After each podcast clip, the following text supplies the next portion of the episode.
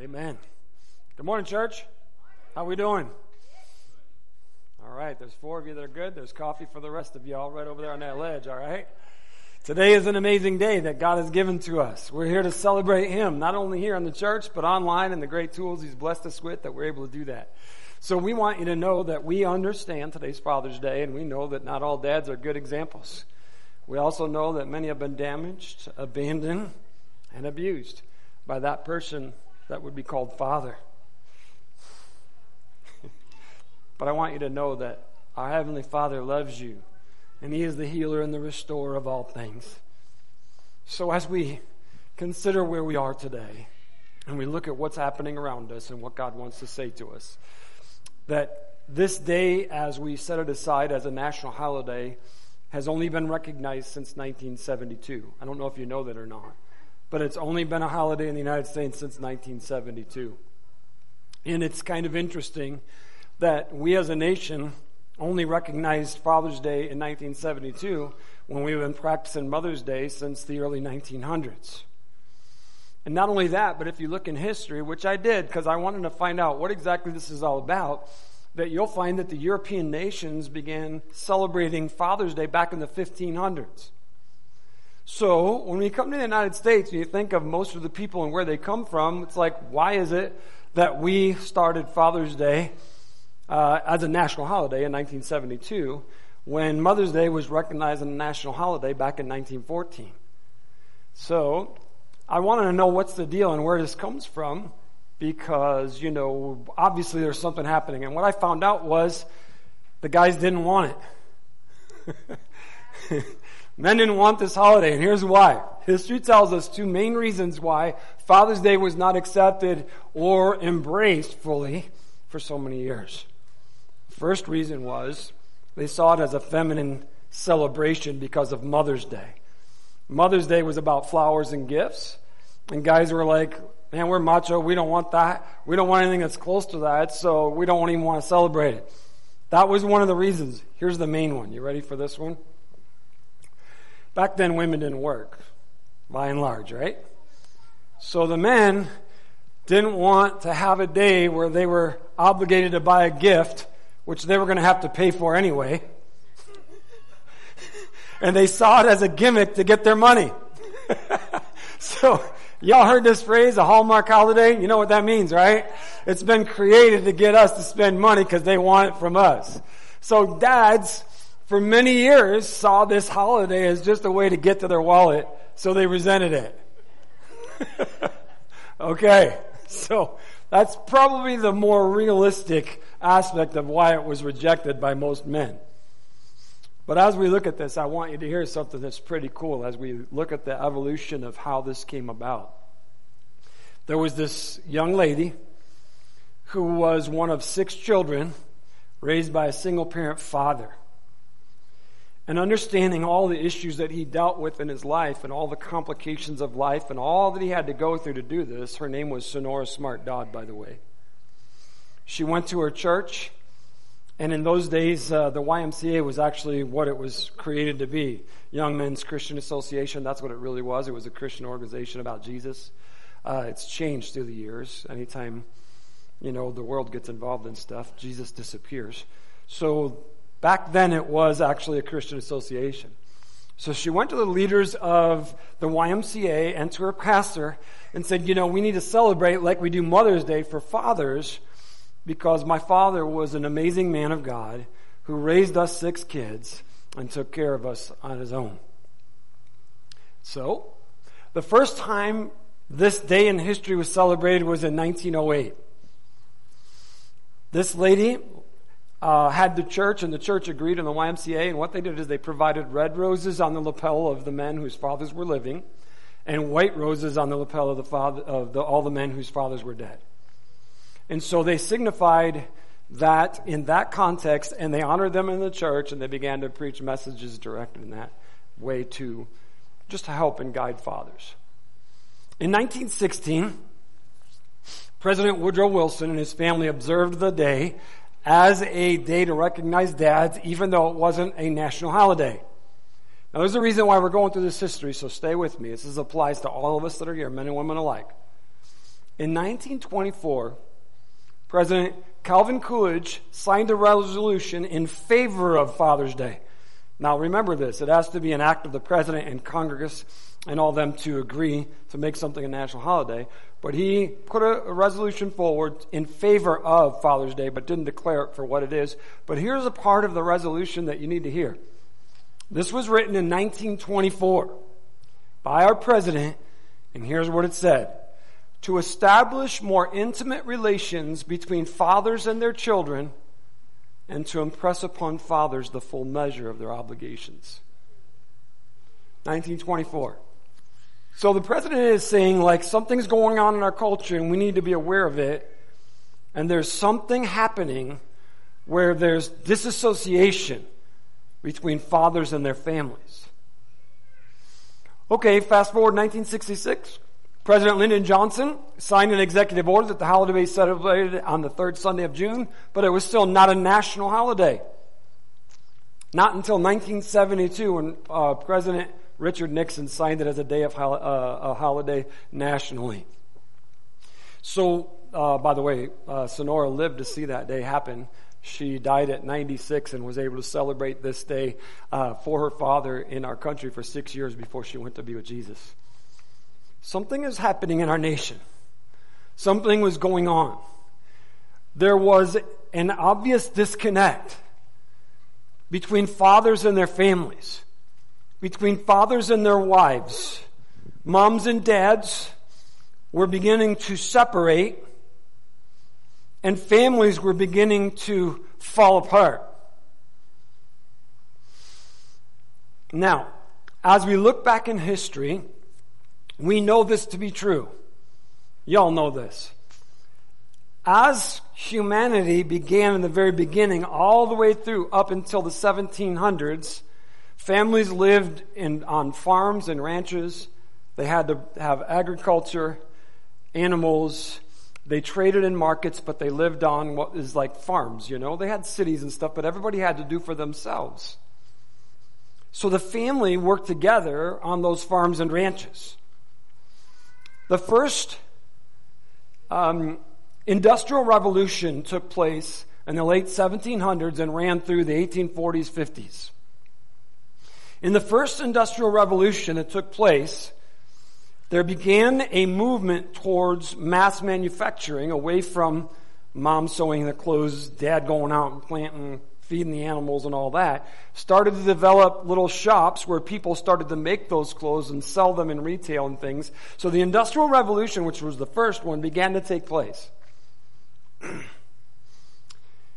1870 to 1914 things began to change in an incredible way in our world as the second industrial revolution took place.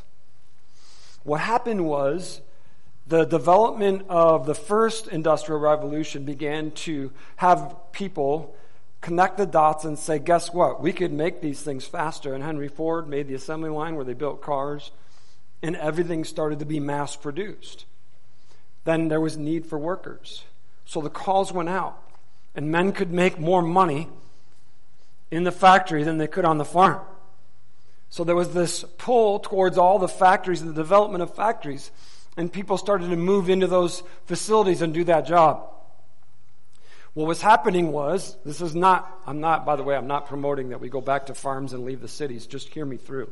This is what happened. Men began to go work long hours in factories and in businesses while the women were home with the kids. And there began a separation of the family. Mom became all about the kids, dad became all about the job. Enter into World War I, followed by World War II. Because the Industrial Revolution had taken place, there was a need for equipment for war. All these things that needed to be mass produced Men were drafted and taken off into battle. Jobs were needed to be filled. Therefore, women, by and large, had to step into that role out of need and necessity to help with the promotion of what was needed in the war that was happening around the world. So women began entering the factories and the workplaces.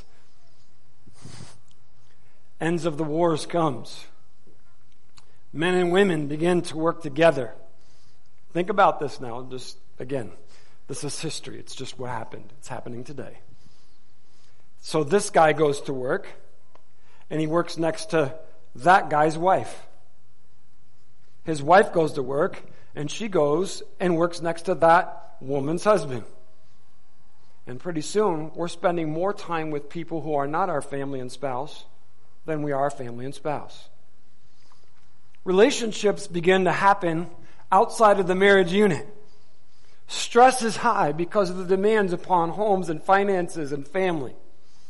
So when the father comes home, he's already burned out from the day. He's spent his words sharing with some other woman, and he comes into the house that's got some pressure in it, and the kids that are there, and he views the home as an issue, not as a responsibility.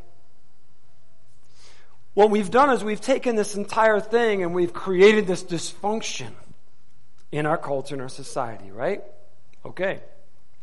So there's this growing disconnect that's happening in our homes. But because our nation was formed upon biblical principles, godly guidelines, all of the people in our culture knew they were not to get divorced. Look, I'm just telling you something, and I'm 57 years old, and I know this to be true because I lived it. People did not get divorced because they understood they made a covenant with that person and with God till death do us part. Therefore, people that didn't even go to church, which most people did, as a matter of fact, in my lifetime, nothing was open but church on Sundays. Okay? People went to church and they went understanding God was real and it was the God of the Bible and He's the one that formed the, the reality of the structure of our nation. Therefore, even though there was dysfunction and brokenness in the homes, people didn't get divorced even in society because they understood the commitment they made was not just to that person, but was to God. But what was happening was there was major dysfunction in the home. Not many people knew what it meant to have a relationship or marriage. The church, by and large, was silent about what it meant to be married, have a relationship, what a sex life looked like under godly principles. And so things were just left to just the chaos and the disorder that was functioning. And everybody would put their best face forward and try and look like everything was okay when everything was broken. this dysfunction in the home continued our society began to just degenerate. And in the early 60s, we began to remove God from our nation. From every institution, we began to tell him to leave. Governments, schools, courthouses, families, society as a whole, and we began to remove him. Tell him to go away. So as God, being the gentleman that he is, stepped away, the dysfunction continued to grow and the brokenness of our lives began to come to the surface. To the point where people started to not care what other people thought and they began to just do it anyway. Screw it. People began to be divorced. When I was a kid, I don't know that I knew anybody. I'm talking about when I was a little kid that was divorced. I'm talking about all my friends, school, all my, nobody. I didn't know anybody. Okay. I'm not that old, guys. I'm not that old. When you think about where we are today, where today, it's hard to find people that haven't been. Do you understand the brokenness of our culture and what's taken place as we've seen this come to the surface where we no longer have recognized God's authority in our lives over how we live our lives? And how we function. Therefore, we have told God to leave, and we'll handle our marriages. We'll handle our homes. We'll handle our relationships. You just be God, and I'll see you when I see you. Seriously, that's how we've handled it. Prior to that moment, divorce was the last thought We'll push through whatever it takes. Today, man,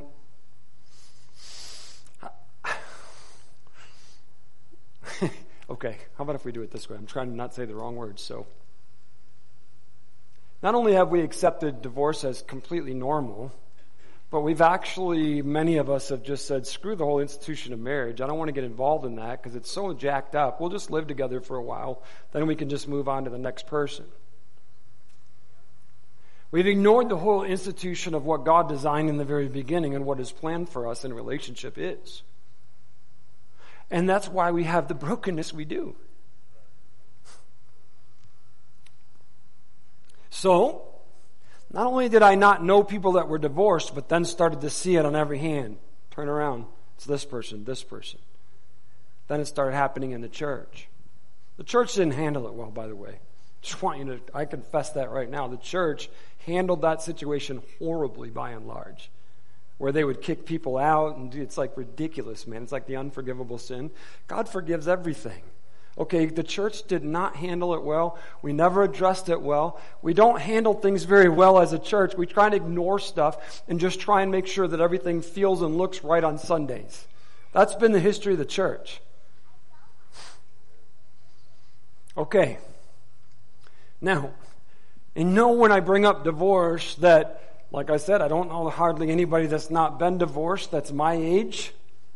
So I know it's like a, oh, what's he saying? What are we talking about here?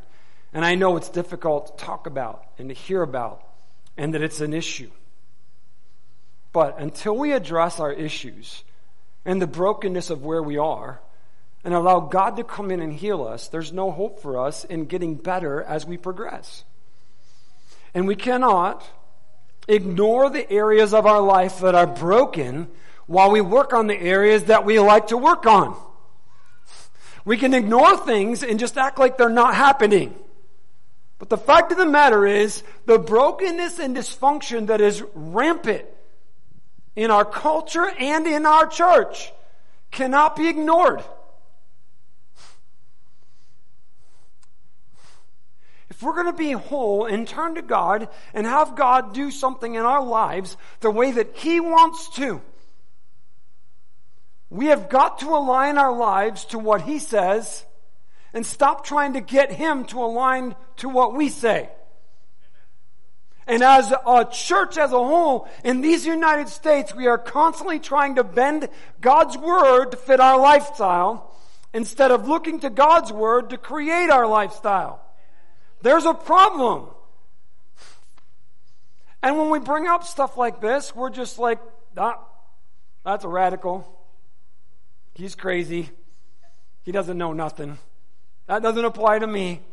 We make every excuse we can to push away what we don't want to hear because we're broken. And we don't want to face that brokenness because it hurts. Okay. I also understand this because I am a pastor and I've been a pastor for over 30 years and I've lived through this brokenness of our culture. And people in the church get divorced and people in our church right now are going through it. I'm not singling anybody out. I just want you to hear me, please. Usually, people tell me that they're getting divorced when it's actually happening.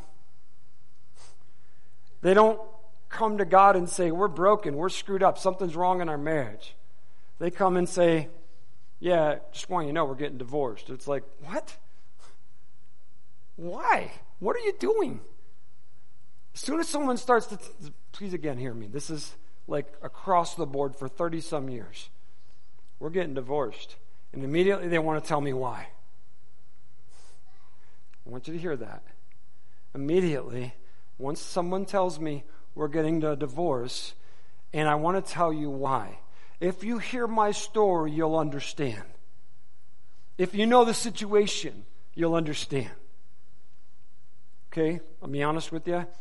I don't want to hear the details of your divorce. And I'm, I'm here to help you. Don't misunderstand what I'm saying right now. The truth of the matter is, we already know that it's against God's laws. We know the covenant we made. And so we're trying to justify and make excuse for what we're doing. That's why people want to tell me. Now, that's a pretty harsh statement. I get it. But I already know because I've walked through life with so many people. When we have an issue in our life, we want to justify and we want to validate our decision. Therefore, we come forth with the reasons. And we've already created the list of why, when, and now we've come to the conclusion of the matter that this is okay. Right? Can we just say yes to that? I mean, okay, you don't have to, but what's happened is the institution of the family, marriage, the relationship of a husband and a wife and father and children, uh, father and mother to their children has been ravaged in our country. It's been ravaged.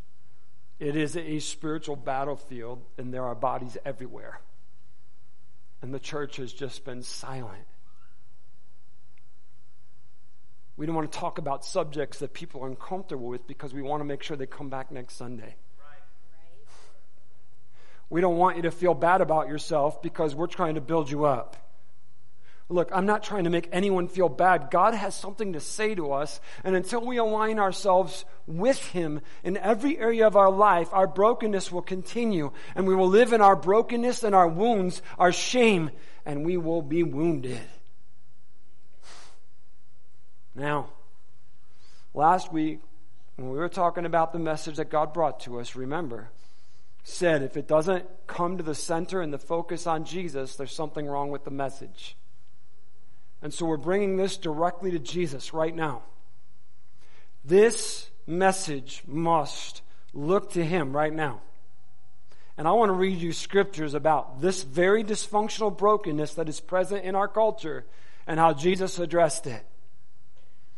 Matthew 19. Some Pharisees came and tried to trap him with this question. This is them asking Jesus about this subject, this very subject we're talking about. Should a man be allowed to divorce his wife for just any reason? come on, validate me. come on. That's what they're saying. Like, come on, we're going to trap him now. What are you going to do? What are you going to do? See, divorce has been around since Genesis, just so you know. It's not something new. All right, but let's see what God's word says about this. You ready? Here's Jesus again. What does he do? He turns right back to Scripture.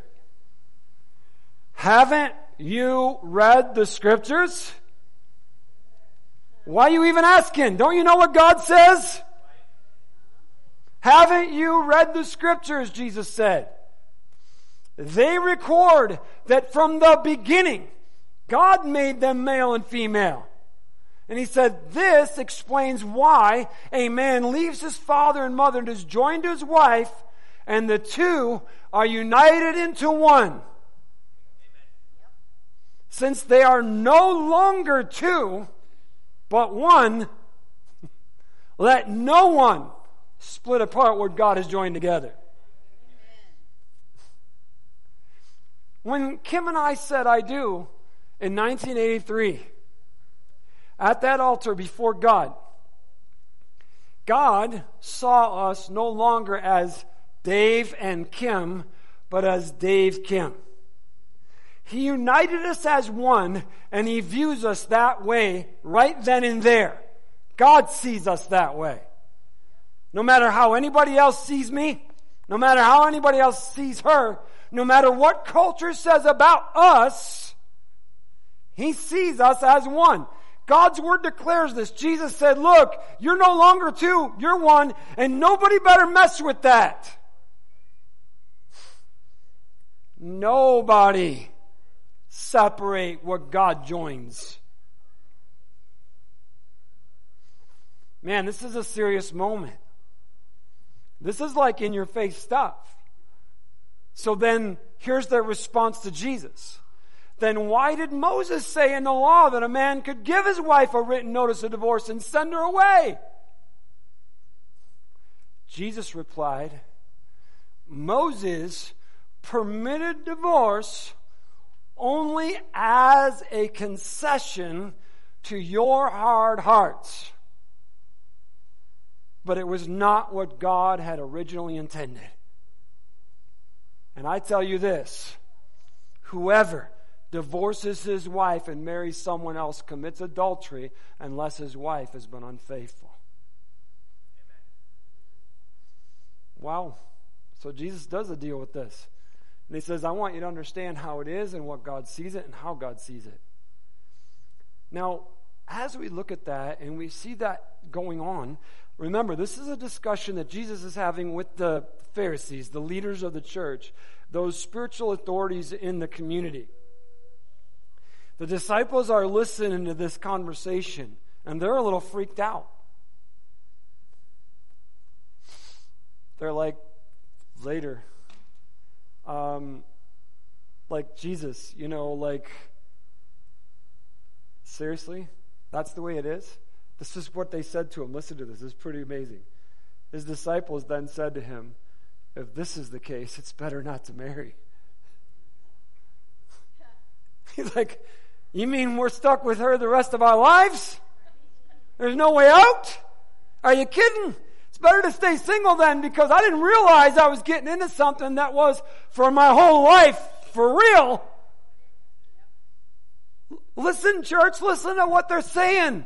It's like, are you kidding me? No, that's what God's saying. Like, this is a commitment where you're all in. There's no way out. This is something where you're going in all the way until death. And the only way out of it, God allowed, only because of the hard heartedness, our unwillingness to forgive, was adultery. But God didn't intend for that to even end a marriage. See, where Jesus is going right here, church, we need to understand what he is addressing is the hard heartedness of humanity and our unwillingness to forgive, to hold people accountable for their actions no matter what. But Moses permitted it. God said, Let no man separate what I have done. So, you know how we are, church? We're looking for ways around that. So that's why I'm telling you the reason why people have started to get live together and not have a marriage or a commitment before God is so that we can bypass the, the covenant and then I'm not guilty. You're guilty. Yep. we have a hard heart. And what that is, is an absence of forgiveness. We're unwilling to forgive that we have been wronged. And I want you to see that the main issue that is being dealt with here is our unwillingness to forgive a wrong against us. The issue of hard heartedness, unwillingness to forgive, is what is destroying us.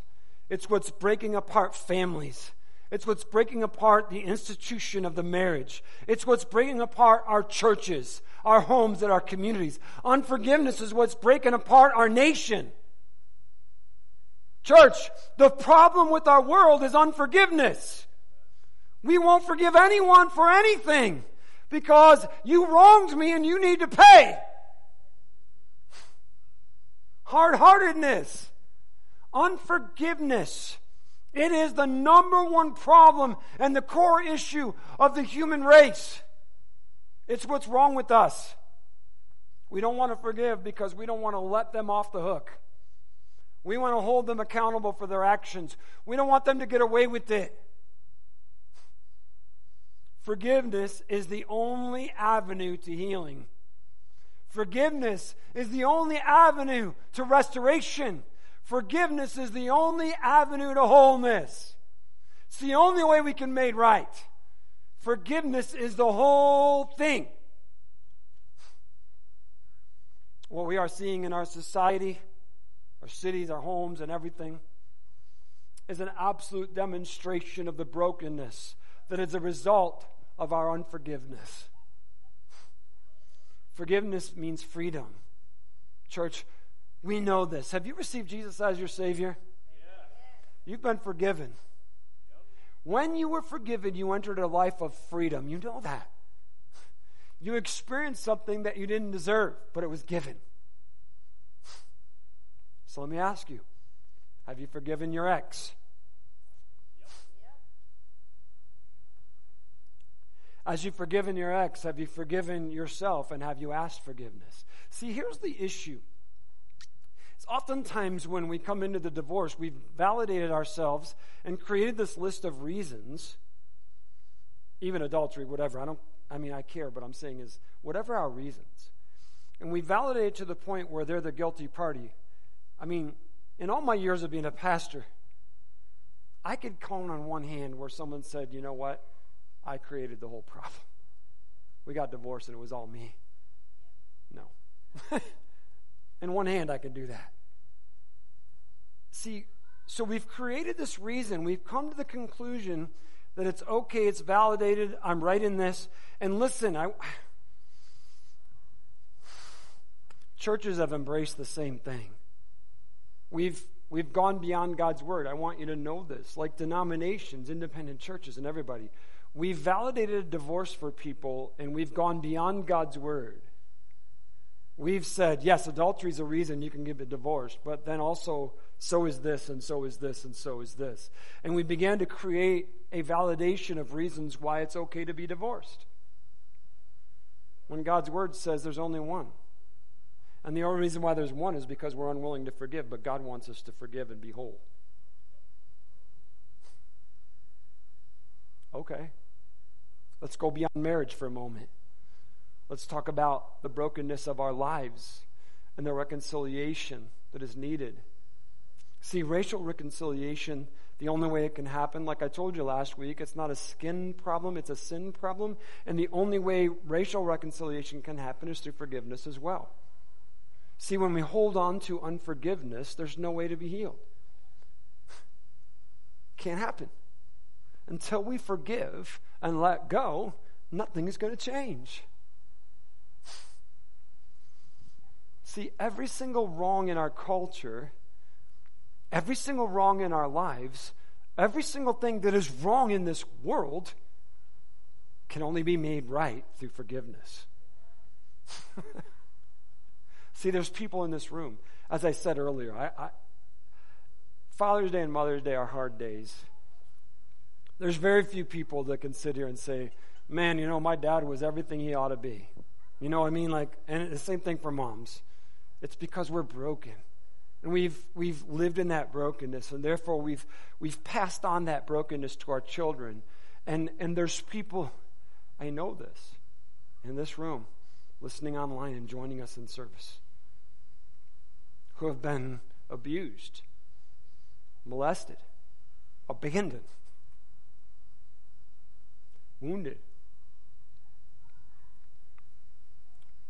by dads, by moms, by grandparents, by relatives, by friends of the family, by pastors, by church leaders. And this, like this abuse and brokenness has gone everywhere. And the church tries to like validate or push aside and not deal with and avoid and create and the truth of the matter is, the reason why all that exists is because of sin, and Jesus is the only answer to that, and the only way for us to get whole. Those of us who have been abused and, and neglected and been taken advantage of and all that, the only way is through forgiveness. But man, it's so hard. The wounds are so deep that we don't want to forgive because I hurt. My life has been impacted. I've been changed as a result of their sin in my life. And I don't want to forgive them because I want to hold them accountable because I hurt. We're damaged. We're hurting. And as a result, we begin to develop a hard heart. That's what God's talking to us about, you know. Is that once we allow unforgiveness to be in us, our heart begins to harden. It affects our decisions. It affects our decisions, actions, and life direction. So I want to read to you from Romans chapter 3. And here's the core of everything as we're looking at this. In Romans chapter 3, church, but now God has shown us a way to be made right with Him without keeping the requirements of the law as was promised in the writings of Moses and the prophets long ago. We are made right with God by placing our faith in Jesus Christ. And this is true for everyone who believes, no matter who we are. For everyone has sinned. We fall short of God's glorious standard. Listen to this next statement. It's so beautiful. Yet, God, in His grace, freely makes us right in His sight. He did this through Christ Jesus when He freed us from the penalty of our sins. Man, that is amazing. Church, that's so awesome. What he's saying to us is look, this act of forgiveness is a complete act of God. It's something he himself instituted for us. Because all of us have broken his law. Every one of us have offended God. We have broken what he told us to do. Everyone in this room, everyone online, everyone in this world, for all have sinned and fall short of God's glory. But guess what God did? God said, I want to meet you in your brokenness. I want to come to you and give you something you can't get any other way. What I am doing by my grace and mercy is offering you forgiveness right there in your brokenness. Oh my goodness. Man, God, let that sink into us.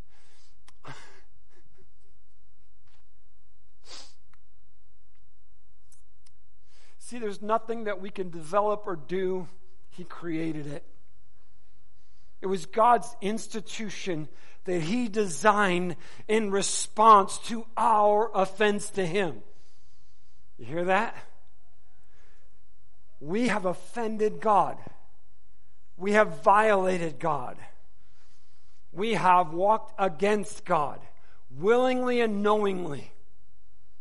And yet, God, and yet, God, in His grace, freely makes us right in His sight.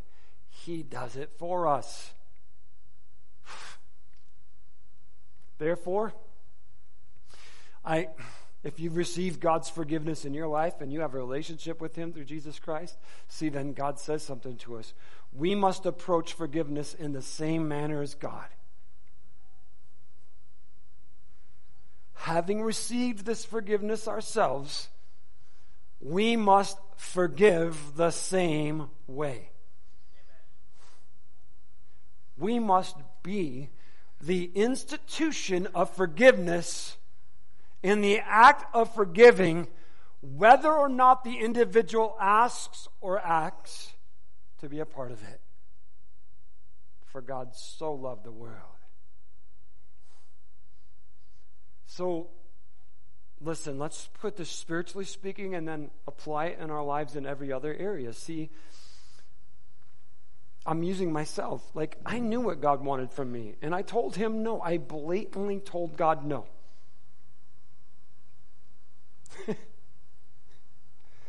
you know that God had the offer of forgiveness, the work done, and was forgiving even my rejection of him while I was rejecting him?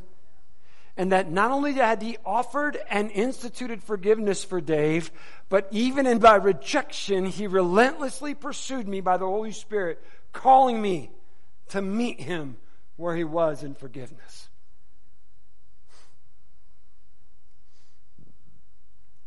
Church, I'm talking to those of us who are Christians. You've been wronged. You have wronged others. And until we embrace this fullness of that forgiveness that God has called us to, we will continue in brokenness and nothing will change. Jesus, when the disciples came to him and said, Lord, teach us to pray. You know, in the midst of that prayer, you know what Jesus said, right? Forgive us our sins as we have forgiven those who've sinned against us. Jesus teaching us to pray is saying to us as we communicate with God in that intimate relationship of prayer, we are saying to God, Forgive me the way I'm forgiving everybody around me. After that teaching of the prayer, you know this, we've talked about it multiple times as you look in verse 14. Following the Lord's Prayer, Jesus said, If you forgive those who sin against you, your heavenly Father will forgive you. But if you refuse to forgive others, your Father will not forgive your sins. it's crazy. See, we're so unwilling to forgive others, but we want God to wipe the whole slate clean. I don't want nothing between me and God. And therefore, God, forgive me. Please, God, forgive me. I want to be whole. And then this person offends me, and it's like, screw you. I don't talk to them. I'm not going to be around them because they wronged me. I, I, my parents were horrible parents. I'm not talking about mine personally. I'm talking about in general. My parents abandoned me. They did this. I, I, psh, I want nothing to do with them. I won't forgive them. Have you forgiven? As you've been forgiven. Have you received this amazing gift that God made possible for us through Jesus Christ? Are you a born again Christian today? Have you turned from your sin, turned to God, and are you walking in that new life? I want to hear something if you are then you have experienced exactly what God wants us to give to others. The absolute freedom that God restores us, makes us whole, and releases us of everything we've done wrong. You've received that. That's amazing. It's something He does for us, and we should celebrate that. Man, every time we come into church, you don't have to be a charismatic type personality. You ought to get a little excited about what God's done for your life. You're guilty. I'm guilty. And yet He, in His amazing grace, forgives me. What right do I have when I have offended the Creator of the universe to hold something against you, my human sister, because you wronged me? What right do I have to hold my wife to a standard of unforgiveness because she's not doing it the way I want her to do it.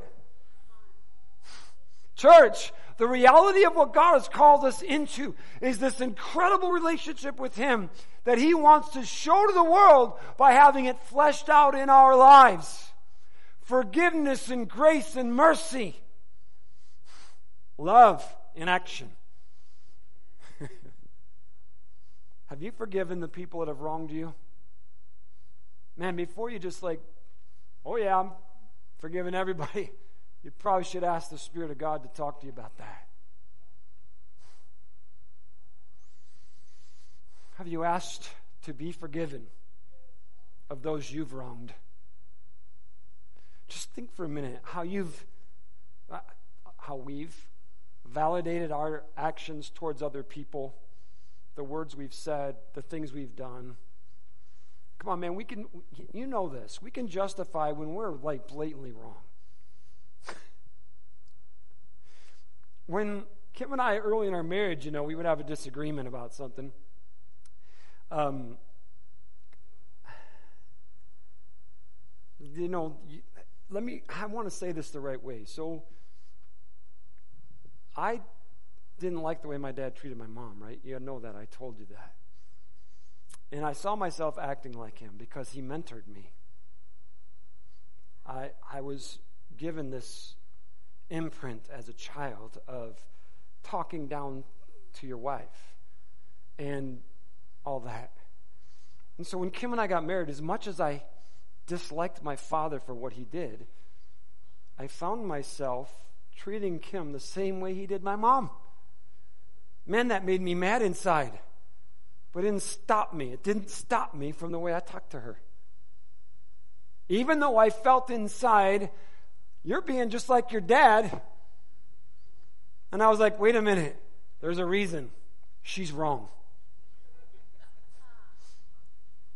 I would justify the words and the actions because she needed to change.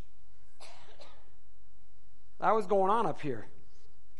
And the only way that these could come out and I could live that way was see, listen, I'm, I'm wanting to hear me right because, see, inside of my heart, I was validating and justifying my behavior based on her behavior on my judgment in every situation. It was not okay. I didn't like it.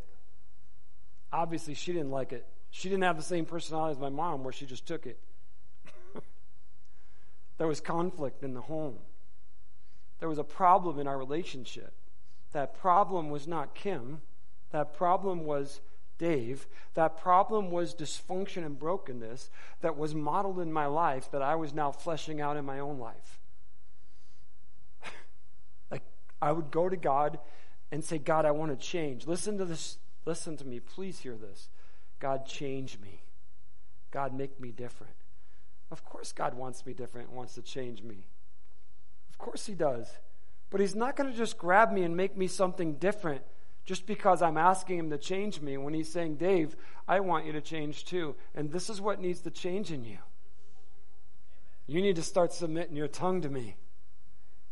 You need to surrender that stuff. You need to forgive your father for the way he treated your mother. What does that have to do with anything? I want you to change me. I want you to forgive him. But I don't want to forgive him. I hated the way he treated my mom. That has nothing to do with it, Dave. Forgive him. Okay, God, I forgive him. yeah. Now change me. I'm a new man. took a while to change those behaviors in my life, church. It took a surrender of myself.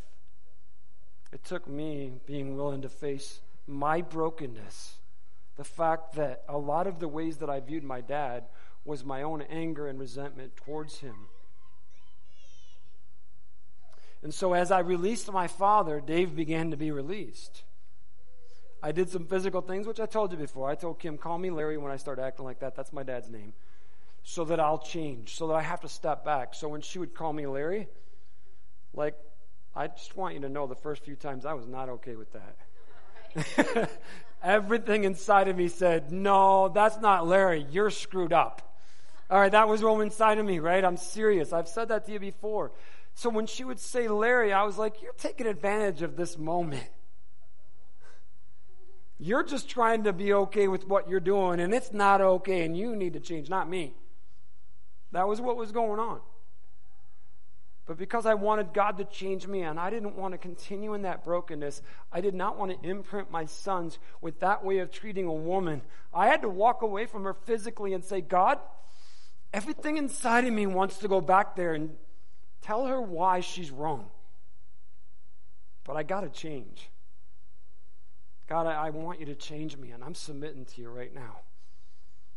And I would talk to him, and I would ask him. And, and I'm telling you, it took a lot of Larrys to finally get to a place where that wasn't my first reaction. Today, I mean, it's a rare day that I ever have that reaction because God is at work in my. I'm not, don't misunderstand me. I'm not saying I'm the perfect husband or I've arrived. Don't misunderstand me. I'm saying, like, that simple behavioral change has taken place because I submitted myself to God and I wanted that healing and change in my life. I want you to know that you may have come to God for your brokenness many times. This is the point. You may have come to Him and said, Lord, I, I want you to forgive me. I want you to change me. I want this to be different. And you walked out and nothing's any different. Remember the message last week where we said we must repent and turn to God? That, that's the key to this whole thing. See, I can come to him and say, God, I forgive them. I let them go. You know how many times you've forgiven those people that have wronged you in your life? You know what I mean? But then when you see them, you're like, mm. when their name comes up, you're like, I hate you. Right? That's not forgiveness. So something has to change in me. Something has to change in me. I actually have to forgive them the way God's forgiven me. And this is what God says to us He, in an act of his mercy and grace, does not hold our sin against us. When he sees me, he does not see me as that young man who said, Get away from me. I don't like you. I don't want you in my life. He doesn't see any of that. he has chosen to forgive me and take all of that past Dave and throw it away. And he sees me new. I have a brand new start with him. I have a new beginning and a new life because I've turned towards Him. And so God's saying, now let's begin to walk in this newness so that I can make you whole, Dave, because you're a mess. You're broken. You're dysfunctional. You've got these issues in your life. Let me help you. And that's what God is inviting us into this journey. But I want you to know it starts and it ends in forgiveness. You can't hold it in your heart. Church, we can't hold it in our heart. Have you forgiven? Have you forgiven yourself? Sometimes we're the hardest one to forgive. Like, if, especially if we're the perpetrator. I'm like, how can we ever forgive ourselves for what we did. This amazing God wants us to not only understand His forgiveness for us, but His forgiveness to us. And the fact that I can be forgiven and I can forgive myself and release all that brokenness. All of it. And be whole. Would you stand with me? This altar's open. If the Spirit of God's calling you to repentance, please come. Don't wait. Doesn't matter what people think or what, yeah, just come to Him. This amazing God is offering forgiveness to you, but He's also wanting to offer forgiveness through you. Please respond to Him today. Please respond to Him today. God, we've um, repented so many times and said we're sorry and we want to change, but today, God, we want to step into forgiveness and we want to release unforgiveness. We, we, we want to step into the fullness. God, we, we need healing. We need our dysfunction to become function. We need the brokenness of our homes and our families and our lives to become whole. That can only happen through you, Lord. It can only happen by living and aligning our lives according to what you say. And so, God, here we are, coming to you again.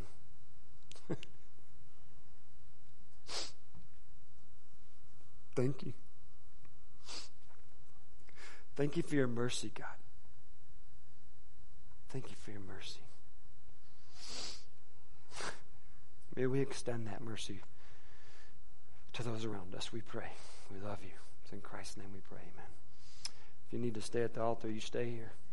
Church, God bless you. Have a happy Father's Day. Connects it out these side doors. Thanks so much for being